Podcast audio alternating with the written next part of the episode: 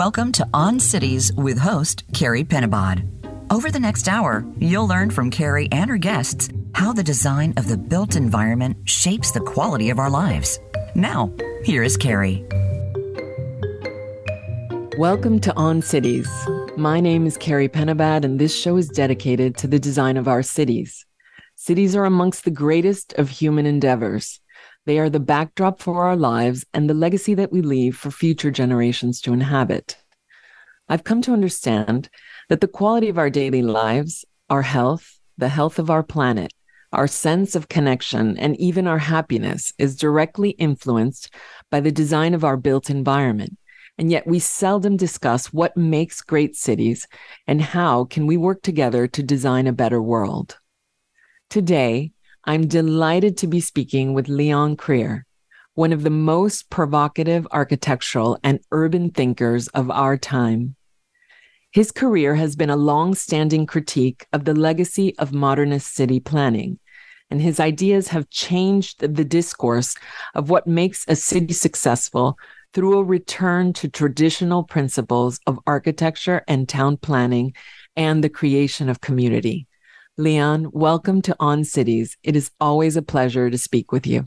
It's a pleasure to be talking to you and your public, of course. Léon, you were born in Luxembourg and you spent your formative years there. What was it like to be a young child in this context? Well, I, I grew up in a city which is quite exceptional. It is. It was like a child's game. It had been the biggest fortress uh, built in Europe and uh, in Luxembourg City, which had been fortified under Louis the Fourteenth, under Louis the Fourteenth, by the greatest engineer Vauban. And it's a spectacular, when I grew up, it was still intact. Spectacular place. We we lived on, on the edge of an uh, canyon and a boulevard with beautiful linden trees. And my mother was a pianist and my father was an, a tailor and uh, for the clergy and uh, and so on. And they were extremely sensitive to the beauty of, of where we were. So we grew up uh, in this environment, which seemed to be normal to us. But we also knew from our parents that there was something special here.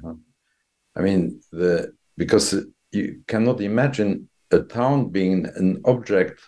A large fortress was like the city itself was built on a rock, linked by bridges and viaducts over canyons which are one hundred fifty feet deep.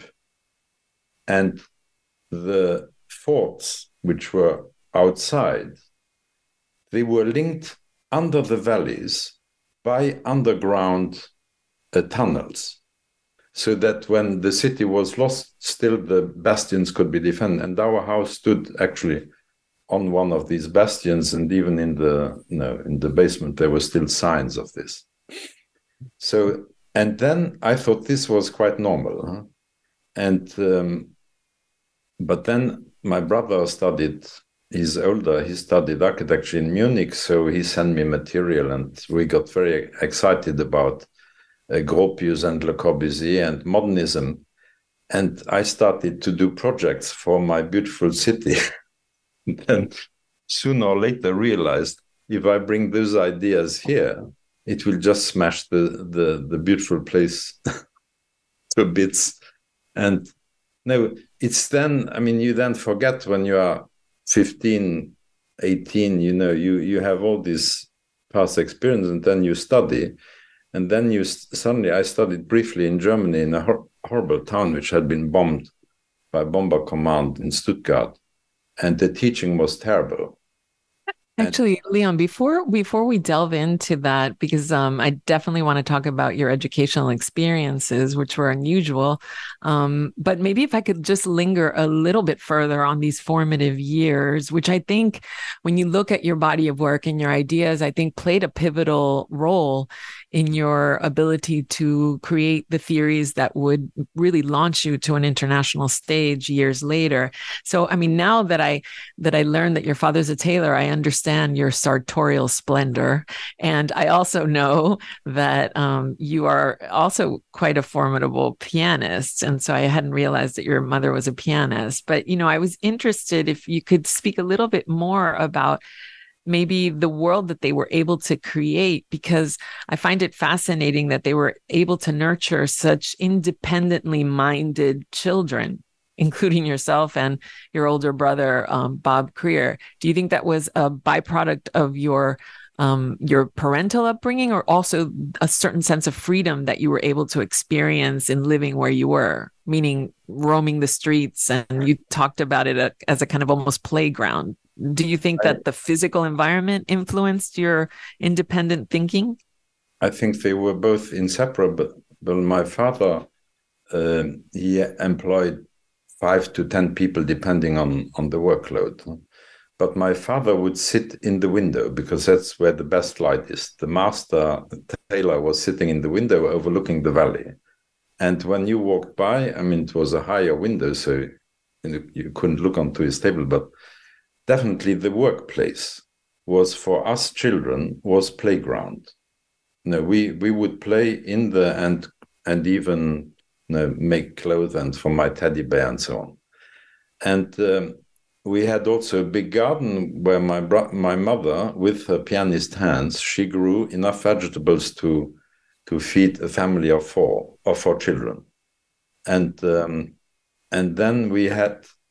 I would play with my sisters and you know, friends who would play in the garden.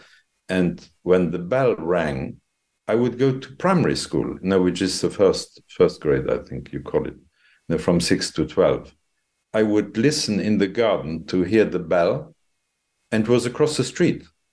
And next to it was a huge uh, milk factory opposite our house, where in the morning horses would come with cans of uh, milk, which would then be you know, worked in the in this uh, factory, but which was a beauty. It looked like a giant Swiss chalet, now destroyed, and the house is destroyed, and the town has since become a horror, a horror place. Huh? I feel sick going there now. And so you had an environment which was perfect. I then, when I started studying, I then went to, I studied briefly, I left because I didn't, didn't really learn what I wanted. And then I found out with the then big master, James Stirling in London, that he knew also nothing about architecture or about, about town planning. So I started seeing where, you know, where are the great ideas? And I found out that actually my own hometown had been built according to principles which were still valid and which had been uh, articulated by people like Otto Wagner, who was a famous, he was the most famous secessionist architect in Vienna, and another famous architect called Saarinen, Ilya Saarinen, who was the chief planner of, uh, of a part of Helsinki. And they had formulated what had been realized in Luxembourg because of geographic reasons, because there were deep canyons, so you only had plateaus left in between, and you had to link them by, by bridges, so that each of these quarters, four or five quarters, which had been built were like independent towns. And that became then revised by Otto Wagner and by Saarinen. I've reformulated these, that cities should be built in form of independent quarters. That's how Paris worked for the last two hundred years. Because you know, Haussmann, who was the chief planner under Napoleon the Third, who revised totally Paris, reorganized large metropolitan area where three million people lived, uh, from several hundred um, um, uh, parishes into twenty arrondissements, which is like districts. And each of these arrondissements was organized in four urban quarters. Each one had a town hall. And there you see this polycentric, multi-centered large city, which is the key. I grew up by, by one, by chance, and because the geography wouldn't allow to grow together. And uh, Uh, it's what what what I then promoted and what we do, you know. It's because it really works. Now the Leon, I'm sorry, sorry to interject here. I'm gonna keep uh, pulling you back um, because you you mentioned briefly that you worked for Stirling. So as you said, you you studied at the University of Stuttgart, but you left after one year um, because you really you didn't find. the the I guess the the knowledge or that you were that you were seeking. Um, but I'm curious, why did you decide to work for Stirling, or how how did that come to be? Because you could argue that it, I think you spent more than four years with Stirling, so in a way it became um, a kind of apprenticeship, could I say? So what what yeah, yeah. what brought you to work for Stirling? Well, when I studied, I realized that university is no longer teaching architecture. No urbanism. We had to do childish, childish exercise, graphic exercise, which were called Bauhaus, Bauhaus exercise, which were just for kindergarten. And I knew already what I wanted, very, quite, quite a lot, because I had studied, you know, and so on, Otto Wagner and uh, and so on. Independently, and, that is, you had studied it independently. Yeah, because my brother had studied before, so we had been a bit ahead of the. And also my brother, he had he was student leader in Munich, where he invited ten architects who were not fashionable, like Friotto or Ungers, uh, who became then fashionable twenty years later. But we were kind of trying to find a more interesting way out of the boredom, which was built. All new buildings start, which started also in Luxembourg, were terrible. Whereas when we grew up, when we were children, Luxembourg, part of Luxembourg was rebuilt in a beautiful way by craftsmen and architects who knew about craft. Now, I went to an, uh, uh, when I went to the lycée, to the secondary school, which is, I don't know what you call it, but, uh, you know, from twelve to eighteen, uh, that was in a town which had been entirely been rebuilt after the, after the war. And it was a beautiful place. And we as children saw that this is possible. When we drove, my parents drove us always to Italy and to Switzerland and to the Côte d'Azur to see beautiful things. But when we drove through the from Luxembourg to Switzerland, or you had to drive through the French industrial areas of Lorraine. And Lorraine had been devastated already by terrible modern buildings, modernist buildings, you know, by and we only thought, poor Frenchmen, why do they have to live in such horrors? Well, in Luxembourg, you know, new building was still until nineteen fifty-five, was quite good. So I had the experience that all the ideology which we were taught that you can only rebuild in industrial way. And then I was confronted by that ideology, even at Stirling's. So why, was... why Stirling, though? Why James well, Stirling? Because... Obviously, he was a note... notable architect practicing in London, for those who are listening who might not know of James Stirling, but why James I, Stirling's office? I was disenchanted with uh, with the teaching, so I went to the library. I spent more time in the library than elsewhere. And so I looked also through magazines, who is interesting nowadays, and I found two names. One was uh, Louis Kahn and the other one was Jim Stirling. And then I looked more about what does this Stirling do? And I found one building, which I found really, he's as good as Le Corbusier, he's a genius. But the rest I didn't like. But that building, the Leicester Engineering Faculty, was an absolute uh, piece of genius and still is. So I wrote to him, I sent him my drawings, and he said, if those drawings are yours, you can work for me. So I, of course, left. And my brother said, hooray, yeah, you don't have to waste your time in a stupid teaching, you know. And I say this because most students nowadays, most architectural students, I know young people, they are bored to tears by the teaching. And they should get out of the damn schools because they learn nothing except Miami and Notre Dame, and there are three or four places where you still uh, teach real architecture, you know. And, but I know that from young people, they have the same, same feeling of boredom, which is terrible for the profession. And when you are most capable of learning, you know, at, at that age, when you're eighteen or twenty, you, you learn like nothing. I mean, you, you remember everything. And so, you know, Stirling, and then with Stirling, I found out that he knows nothing about urbanism because I worked briefly on, on a scheme which had been, was planned for Runcorn Town Center housing, over two thousand units uh, for a new town. And he had a scheme which I found so unsatisfactory that we had juries on Friday evenings like you have in schools. And we could then, the employees could vent criticism. And I, I said, you know, this is going to be disastrous. So, and I told him, you know, you have to take me off that job. I can't sleep anymore. And then he gave me other jobs. He rented another room for me in another street to make competitions. But so I was totally, I was looking for a master. And when you are twenty years old, you look for a master who can tell you exactly what is right and wrong. Because you need guidance. Like when you learn the piano or violin, there are things you don't know, even if you have talent. You know? And you need guidance and you look for a master. And uh, and so I, I tried to find the master, but I couldn't find it. And my brother was too young to be a master. You know?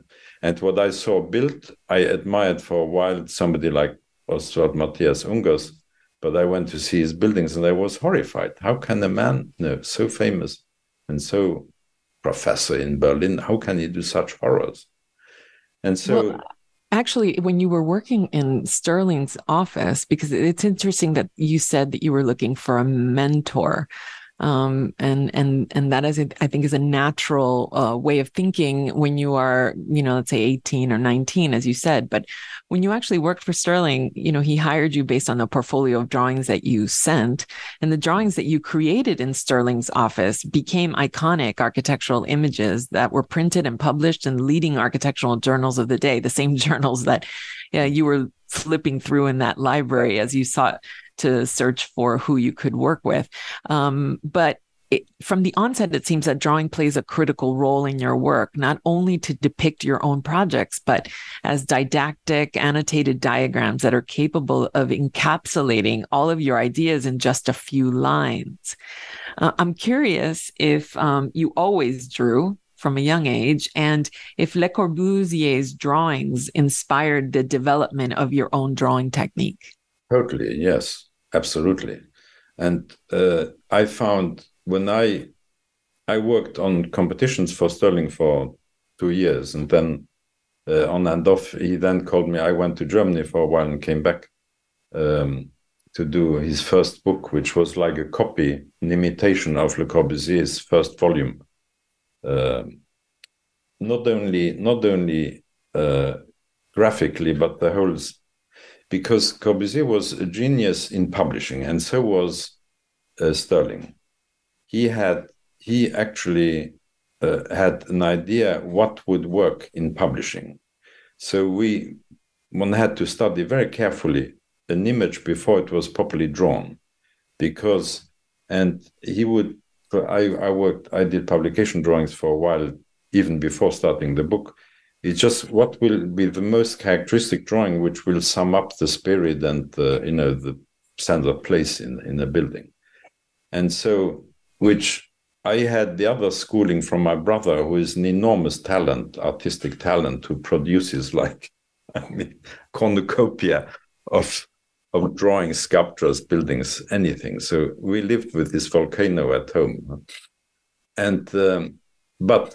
For instance, he would then he would produce an, a city, uh, a, a linear city from Hamburg to Munich. Your brother. Yes, when he was in the army, he would draw, spend time drawing this city, and then he would send like fifteen hundred, four hundred drawings around the world to different magazines. Never anything was published, not for years, until I did. So he he had uh, produced a church which I thought is fantastic. I am an incredible brother. He's like new Corbusier. So I did, because it was too expensive to photograph these large drawings, I did small drawings to publish. Those were the only things which were published for years of his, because Architecture d'aujourd'hui, which was then the most famous magazine, published those drawings which I had done of, of his church. And then with Stirling, you know, choosing so carefully, I understood, you know, I have to redraw everything I've done, three drawings for a project, very short text, not to bore people, and I sent them around, and I was suddenly world famous. Within like two weeks, I had published in all over the world. In like two months, all over the world, there were like eight major magazines who had published between ten and fifteen pages. Casabella, Controspazio, Architecture d'aujourd'hui. And then, because that was Stirling's system, he would produce three drawings which were so powerful. And you probably know the drawing, you know, the uh, history faculty uh, in Cambridge. It was a drawing which once you saw it, tuck, it really sticks in your, it's a strong, it hits you like a bomb, you know. And mm. uh, so it was that, that is what I really learned from Stirling, that, you know, publishing is very careful. You need to be very careful what you publish, not quantity, but just very, it's a technique. So yeah, and so it's totally it, it's unknown. A... Totally unknown, you send three of those drawings and you get published. No. Yeah, so you're saying because of uh, the power of the image, you would say even more than the content of the image? So it's more yeah. the the yeah. the, po the power of the image versus yeah. the... Interesting. Because you know, Stirling made the impression of being a great master. And that's how he got this enormous project for Runcorn Town Centre housing. It was like a whole town, building a whole town, but in fact became a suburb. It was demolished after ten years. But that came purely out of his authority of having produced three or four buildings, which were really exceptionally interesting. And the rest was rather common, you know, uninteresting, poor Corbusier copies and so on. So, but, you know, you learn by, by your own mistakes or by others' mistakes. And when well, I did the book to, about Stirling, I looked through all his archive. I had no workspace, no room only for myself. I had all his archive and I went through everything. And I saw that there was absolutely no consistent way of drawing. There were very poor graphics. I mean, going from Frank Lloyd Wright, uh, um, trying to Frank Lloyd Wright, trying Corbusier, trying this and that, and Gropius, and uh, and a bit of this and that. And so I I said, you know, we need a unified way to represent this, and the way to present your work is Corbusier's uh, scenographic presentation in his œuvre complète. He looks at the project and he presents it like it's a script for a film. And you can look at those books and go from the entrance to the exit to the to the parking, and you live in one, five, six pages of publication.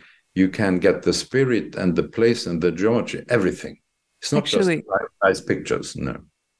Actually, um, I know a few other individuals who have studied the work of Le Corbusier Um, to the degree that you have, Leon. In fact, um, I've heard you, and even in this interview, you've referred to Le Corbusier as a great artist and a graphic genius.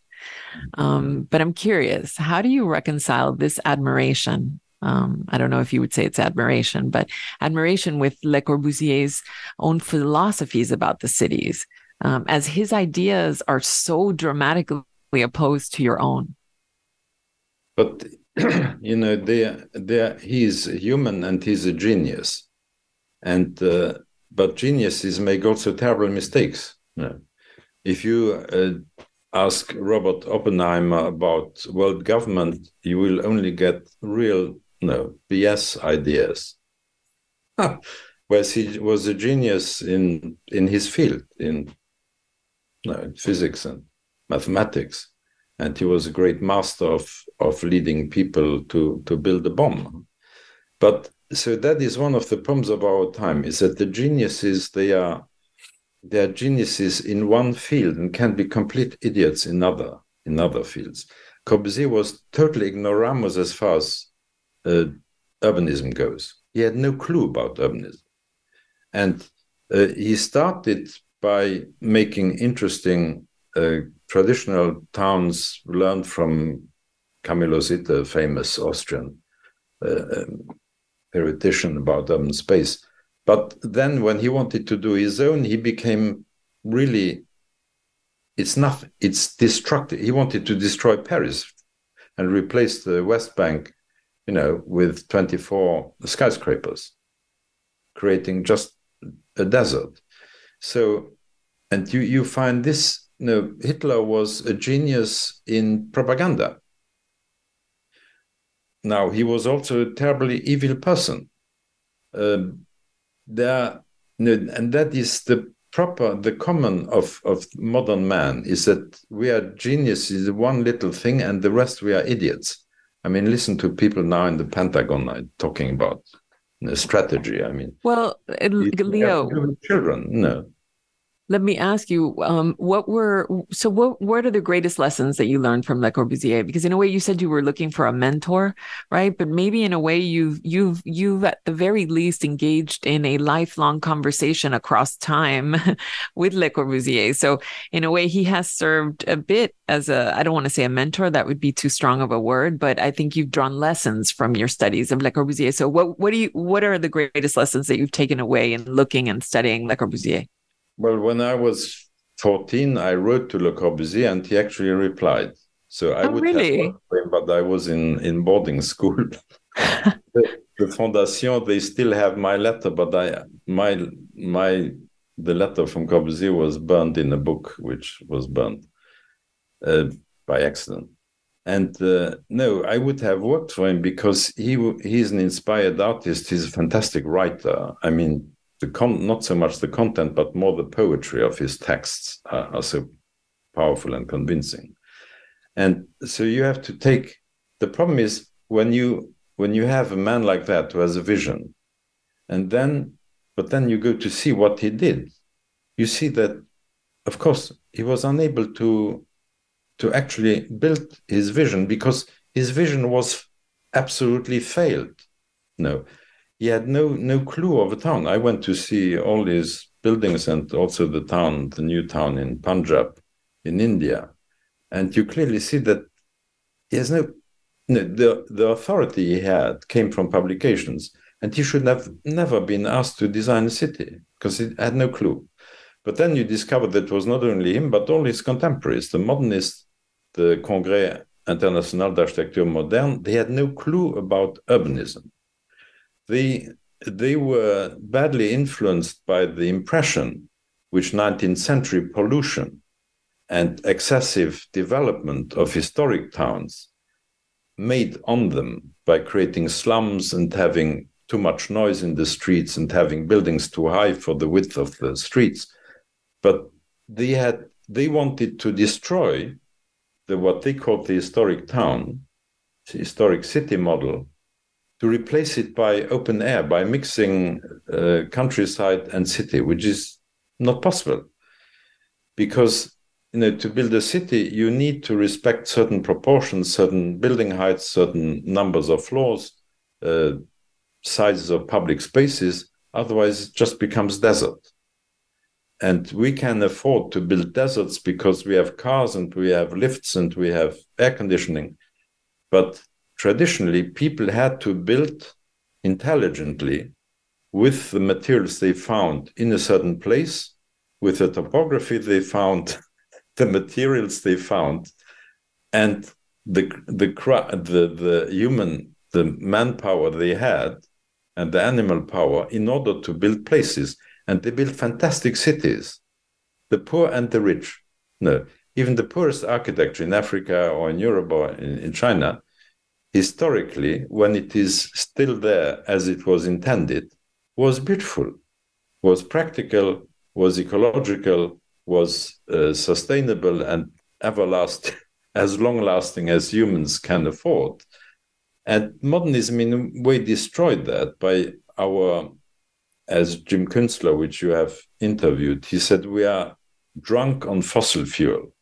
The power which fossil fuel gives to us allows us to build Uh, not only with an, a might, I mean, just a physical force, lift things, build numbers of floors, which nobody ever could have built before, or even you know, built glass buildings in the desert where they have no, without the air conditioning and fossil fuel, which you need, have no chance to, to, to function properly for very long. So in a way, that excess, and that is the problem of evolution, that evolution, we live, you know, hu human civilizations are evolutionary, but the evolution does not necessarily mean progress, means not necessarily a progress in all aspects.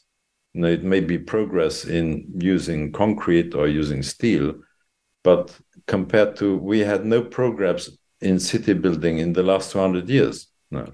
Leon, I, when I hear you um, describe, I guess what I hear is, you know, you, you, part of what you learned or you take away from Le Corbusier is, you know, again, his artistic might and his kind of graphic genius, as you mentioned, and also his ability to promote and market himself. And for that, he was extraordinary. And you're able to still study him, despite the fact that his ideas for urbanism, as you state, uh, were flawed at best, you know, um, which I think is an interesting thing for individuals in the audience, those that might be listening, those that are familiar with your work, those that might even, you know, follow your theories, because I think that many of these individuals may not even look at the work of Le Corbusier. And I think what you're arguing is that when you see rare talent um, in whatever form, you know, you, you shouldn't be afraid of investigating it and taking from it the lessons that you can. And that's what I think makes you a kind of curious and an independent-minded thinker. So um, actually, maybe despite the fact that you left the university, uh, because you mentioned this, you went to work for Stirling, you engaged in that kind of voracious dialogue across time with Le Corbusier and so many others, because every time that, you know, we've emailed, you, you you never send an email without sending an incredible reference or, you know, some book that I've never heard of. And um, so I feel like you're always in the process of learning, which I find fascinating. But despite the fact that you left the university, you actually returned to academia as an influential teacher at the Architectural Association in London. And you were there for uh, more than twenty years, I believe, starting in the late nineteen seventies. Um, can you share a little bit about what it was like to teach architecture at the A A during that period? Well, I was invited. Uh, I I went to London to work for Stirling with the thought that maybe I do a, a diploma later in the Architectural Association, which was a school which was fairly open. And uh, but then I was asked, while I was working for Stirling, I was invited to teach, even though I had no qualifications. I was invited to teach by Elia Zenghelis, who was then famous teacher and so on. Did he and, invite uh, you based on the drawings he had seen that you had done? Yes, what, I had I had published in, in Italy in for the Triennale in Milan, and he saw them, he liked it, and we became friends immediately. So he asked me to teach. I had no clue how to teach. So I assisted for a year, and uh, and then had my own unit. And I was sitting between Brian Anson, who was an uh, an anarcho-communist, and uh, uh, Bernard Trumi, who was uh, a young Swiss elegant, a Swiss um, intellectual, and Elia Zenghelis, people like that. And and Peter Cook, who was the founder of Archigram, was a high-tech uh, fantasist. And, um, and they were always very nice people. Fantastic uh, atmosphere, and I always thought, how is this possible? You know, these people, they totally disagree with each other, and we were all friends, and that was very stimulating, and but also confusing for students, because uh, I started, I knew more or less what I was interested in, so I started uh, inviting people, and I found that I disagreed with almost everybody I invited to to to teach. No, they wouldn't agree with me. So the second year I had, when I was unit master, I I then did all the lectures myself, because I was fed up in having arguments with the people I invited. And we had juries only among students, who are much more severe than the outsiders. Because when we had juries, the juries would not criticize the students, but me. You know, saying that, no, why do you design urban blocks? That's finished, you know, or white urban quarters, that's the past, you know. Public space, urban space, that's replaced by telephone and by airplanes and, you know, all this nonsense, you know, which, which was uh, so fashionable and still is fashionable now. And so, but the school allowed me to, for three, I only taught for three years actually there. Oh, really? Okay. Yeah, yeah, no, I was there for three years, and then I found also I most teachers, so there was, in the end, after three years, became very, people like Richard Rogers, who in, in the beginning were, was famous for, you know, was doing Paris, uh, Pompidou Center, but he was very supportive in the beginning, but in the end you felt it's not, not going to end well. And so in the, the final, after three years sitting, overlooking students' work, I, I, I just quit because it was impossible to to find any common ground, you know, to judge students. Because, you know, the, the juries would be extremely severe with my students who had done rather, I mean, reasonable work, but I was not able to allow to be critical with their work, you know, building cities in the air and, I don't know, flying circuses and London in fire or things like that. So okay. I left and I taught then briefly at the, um, at the Royal College and replacing Kent Frampton, and then then in America in Princeton, and I uh, was invited around. But from then on, I had I had published a lot, and I had done enough work to survive by myself. You know. Leon, you have an interesting story with Zaha Hadid at the A A, don't you? She was was she your student? She was a student in my first year when I was full when I had a full unit, and she was an extraordinary character in permanent crisis. Very ad- adorable person, but but very crying a lot and uh, you know, struggling with her own temper, and also with her own disability, because she was not good. She tried to draw, but we did. My first project with them was for um, to rebuild the Diocletian camp in uh, Palmyra, which is fantastic. Building which is like a small town all by itself, four blocks with a public building and, you know, uh, street crossing and marketplace. Fantastic place. They had to rebuild this from scratch, and she had, she was she had no she was a mathematician. She had studied mathematics and she was qualified in mathematics, but had no clue about architecture. She had had one year in previously, where the E A was was also had. Terribly weak sides. I mean, you could do, you know, cook a pizza and call that architecture. Whereas I, I really demanded them to do, to draw buildings which had the building type, would sit on a public space and know what you are doing. You know. But maybe what what I had um, heard was that you were fundamental. I mean, clearly, I think your views of uh, architecture and city um, w- was not aligned with Zaha's, but I think you were able to witness, I guess, a, a talent, and that you were able to connect her to Zenghelis, which I think eventually placed her in a place that. That was, that was later. When she was with me, she did rather, she performed rather poorly. Yeah, well, m- maybe because of the, uh, I mean, she's not with us to be able to. Uh, No, no, but she was not. She didn't know what she wanted. She was not yet uh, onto the what she wanted, and um, she did sketches which were rather poor. And uh, but I always encouraged my students. I mean, they were, I was not uh, severe with them, so we even published the, the work. So it's it's published. I can send you if you want to see it. But um, it was not not very good. She was not. But we we became friends, and she was always there. No, I would wait for students. But Zara would be there. So we talked a lot. She had to organize the first exhibition I organized at ArtNet and so on. She was always there. And when she then, the second year, she went to another unit. She, but we we stayed friends, and she kept on, I kept on seeing her. She would show me her sketches. And suddenly, after, I think the most influential was, because uh, I had a lot of people staying with me in London, Uh, you know, artists from all over the place, like Massimo Scolari and Jean Nouvel, and uh, and she would meet all those people at, at my place, and I think she was mostly influenced by Massimo Scolari, and and that suddenly set her off, and that because I also lectured on on Le Corbusier and uh, was a man I respect enormously, Maya Christian. I don't know whether I send you some stuff or. No, and construct, Russian constructivism. So she did her own and got interested in, in Malevich. And suddenly, when she showed me always her sketchbook, and one day she showed me the first sketchbook she had filled with Malevich kind of crosses. And, and so Zaha I mean, this is really getting very interesting. I have to send you to Elia, no, to Elia Zenghelis. And they really then, you know, they even formed the partnership, and that is from where she exploded.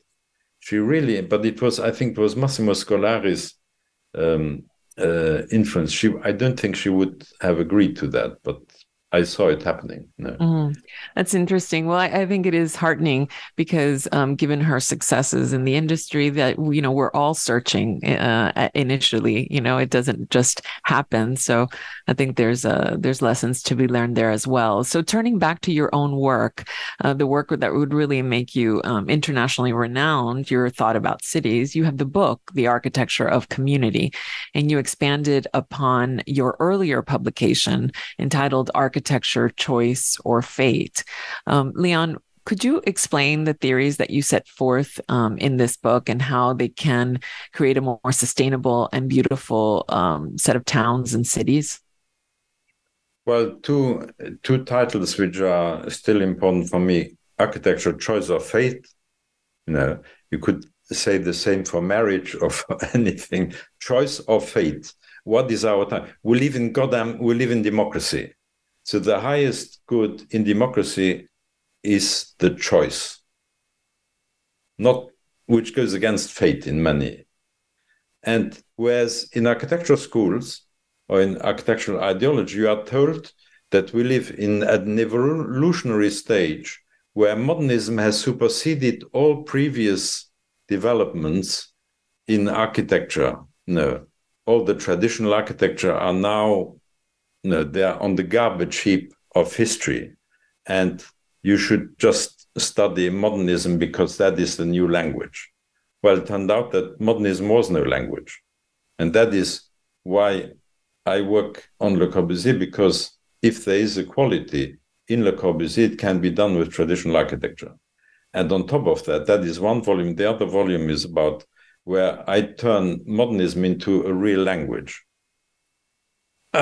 and and it becomes beautiful, because it's the interesting part of modernism was very much influenced, one hundred percent influenced by engineering uh, design, by the design of bridges and particularly of ships and uh, you know, vehicles and so on. Totally influenced.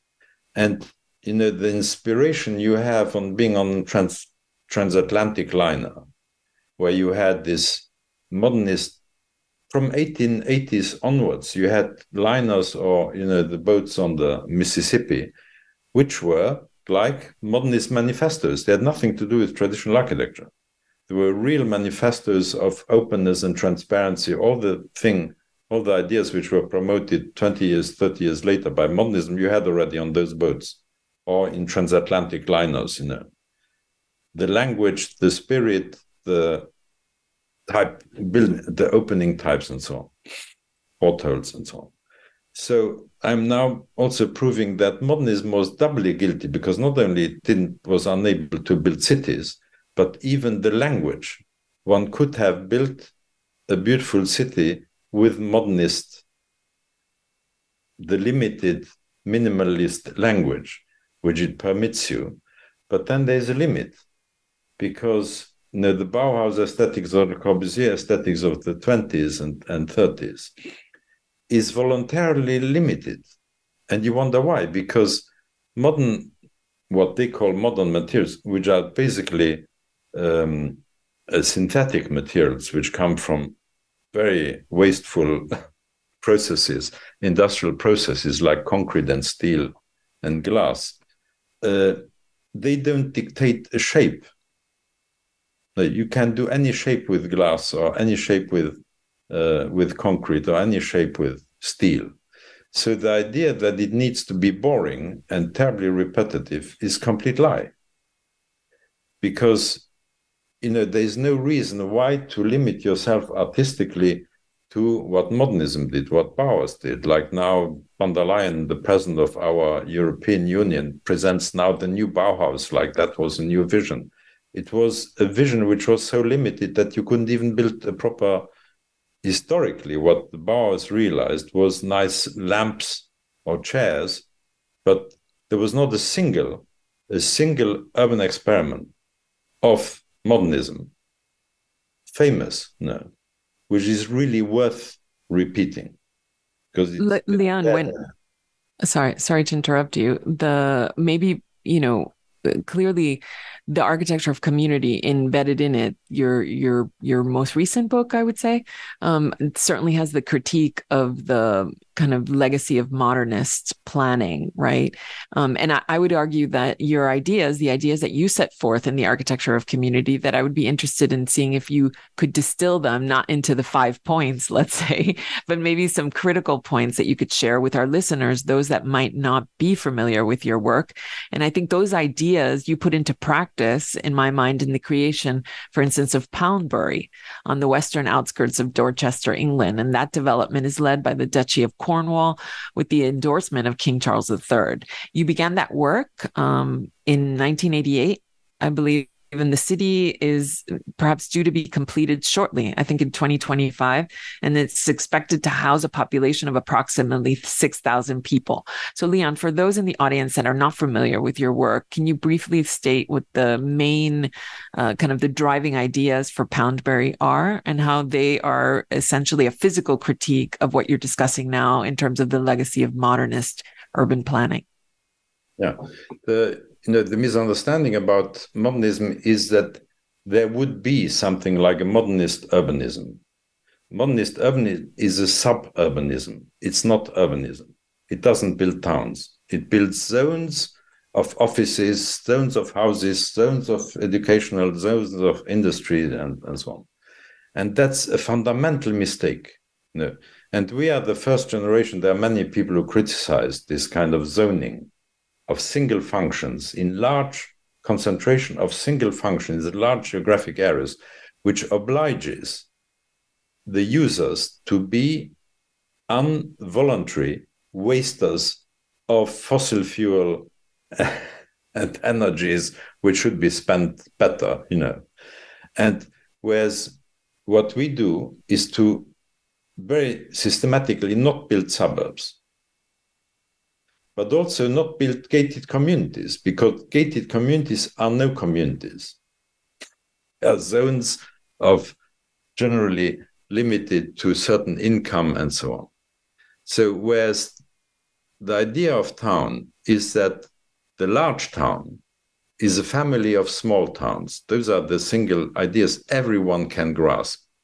And that a town should never be more than, even Aristotle writes this very detailed, should not be bigger than what a voice can uh, shout, a good voice, you know, which is an area which is, when you walk across, is about maximum ten minutes.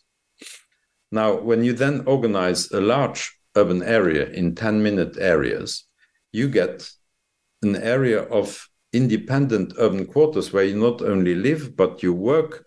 You go to, to school, you go to church, you go to shop, you go to the factory, you, you, you store things there. You do everything that a normal life of a week, of a day, or a week, or even a month allows you. It's very famous in French literature, you know, that people who lived in Paris read Balzac. You know, there are people who never left where they grew up, the quarter they grew up in Paris. They had no clue what is across the Seine, because they are like micro cities. Now, so a microcity is really, that does not mean that you must stay there, but you can stay there. The, the misunderstanding when we promoted this idea, oh, you want to lock up people. No. You, when you have the choice to live in one area of Paris, you can travel across Paris to do any, anything you want, but you don't have to, to buy your bread or go to school or go to church, or you have hundred churches and you have hundred everything.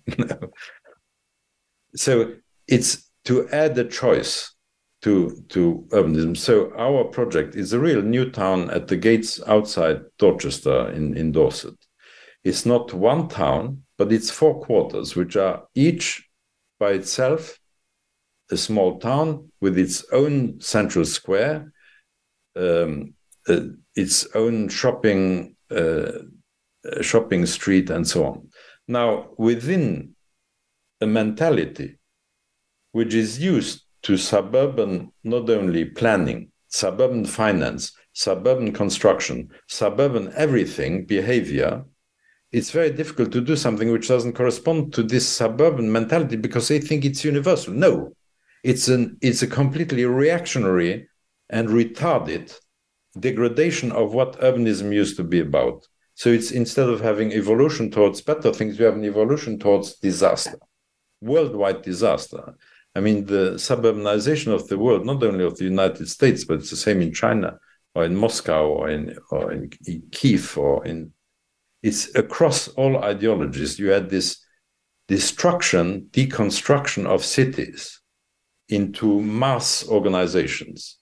We live in societies which tend to organize mass education, mass uh, shopping, mass everything.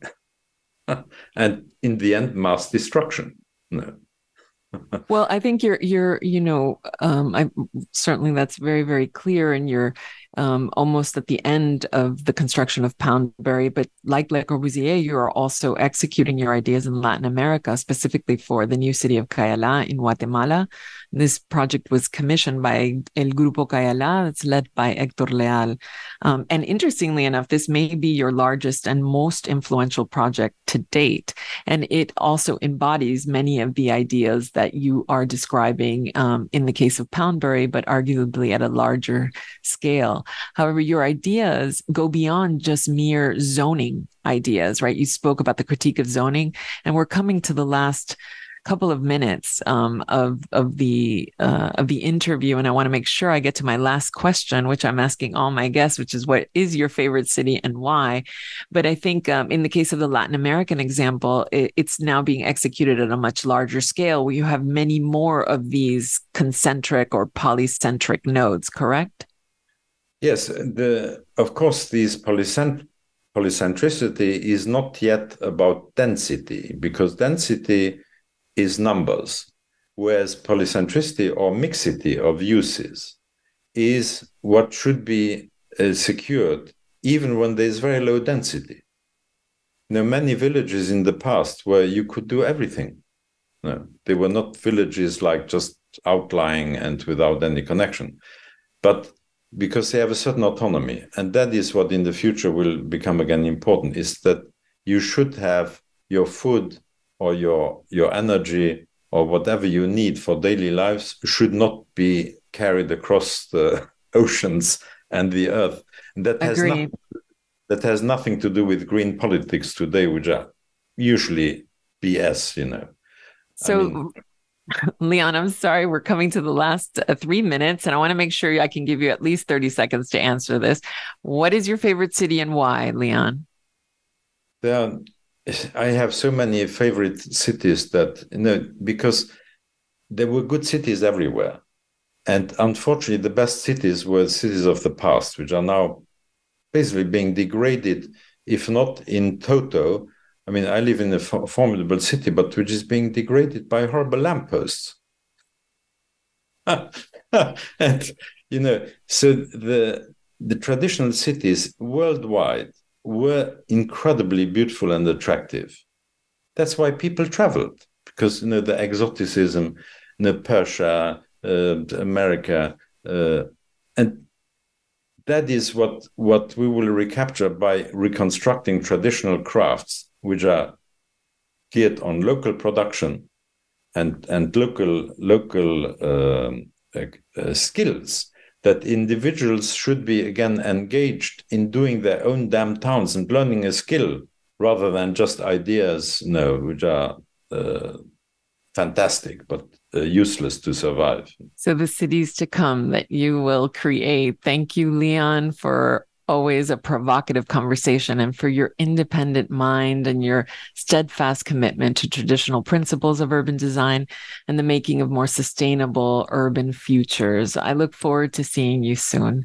And next week, I'm going to be speaking with David Gamble, the author of Idea City: How to Make Boston More Livable, Equitable, and Resilient. Don't miss the conversation. You can find all previous episodes of On Cities wherever you listen to podcasts. And please follow us on Instagram at the On Cities podcast. Thank you again, Leon, and thank you for all of you to tune in. I look forward to connecting again next Friday. Hope you have a wonderful week. Thank you, Carie.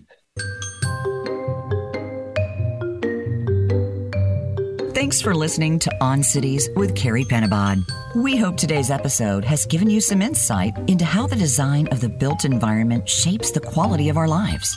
Please join us again next week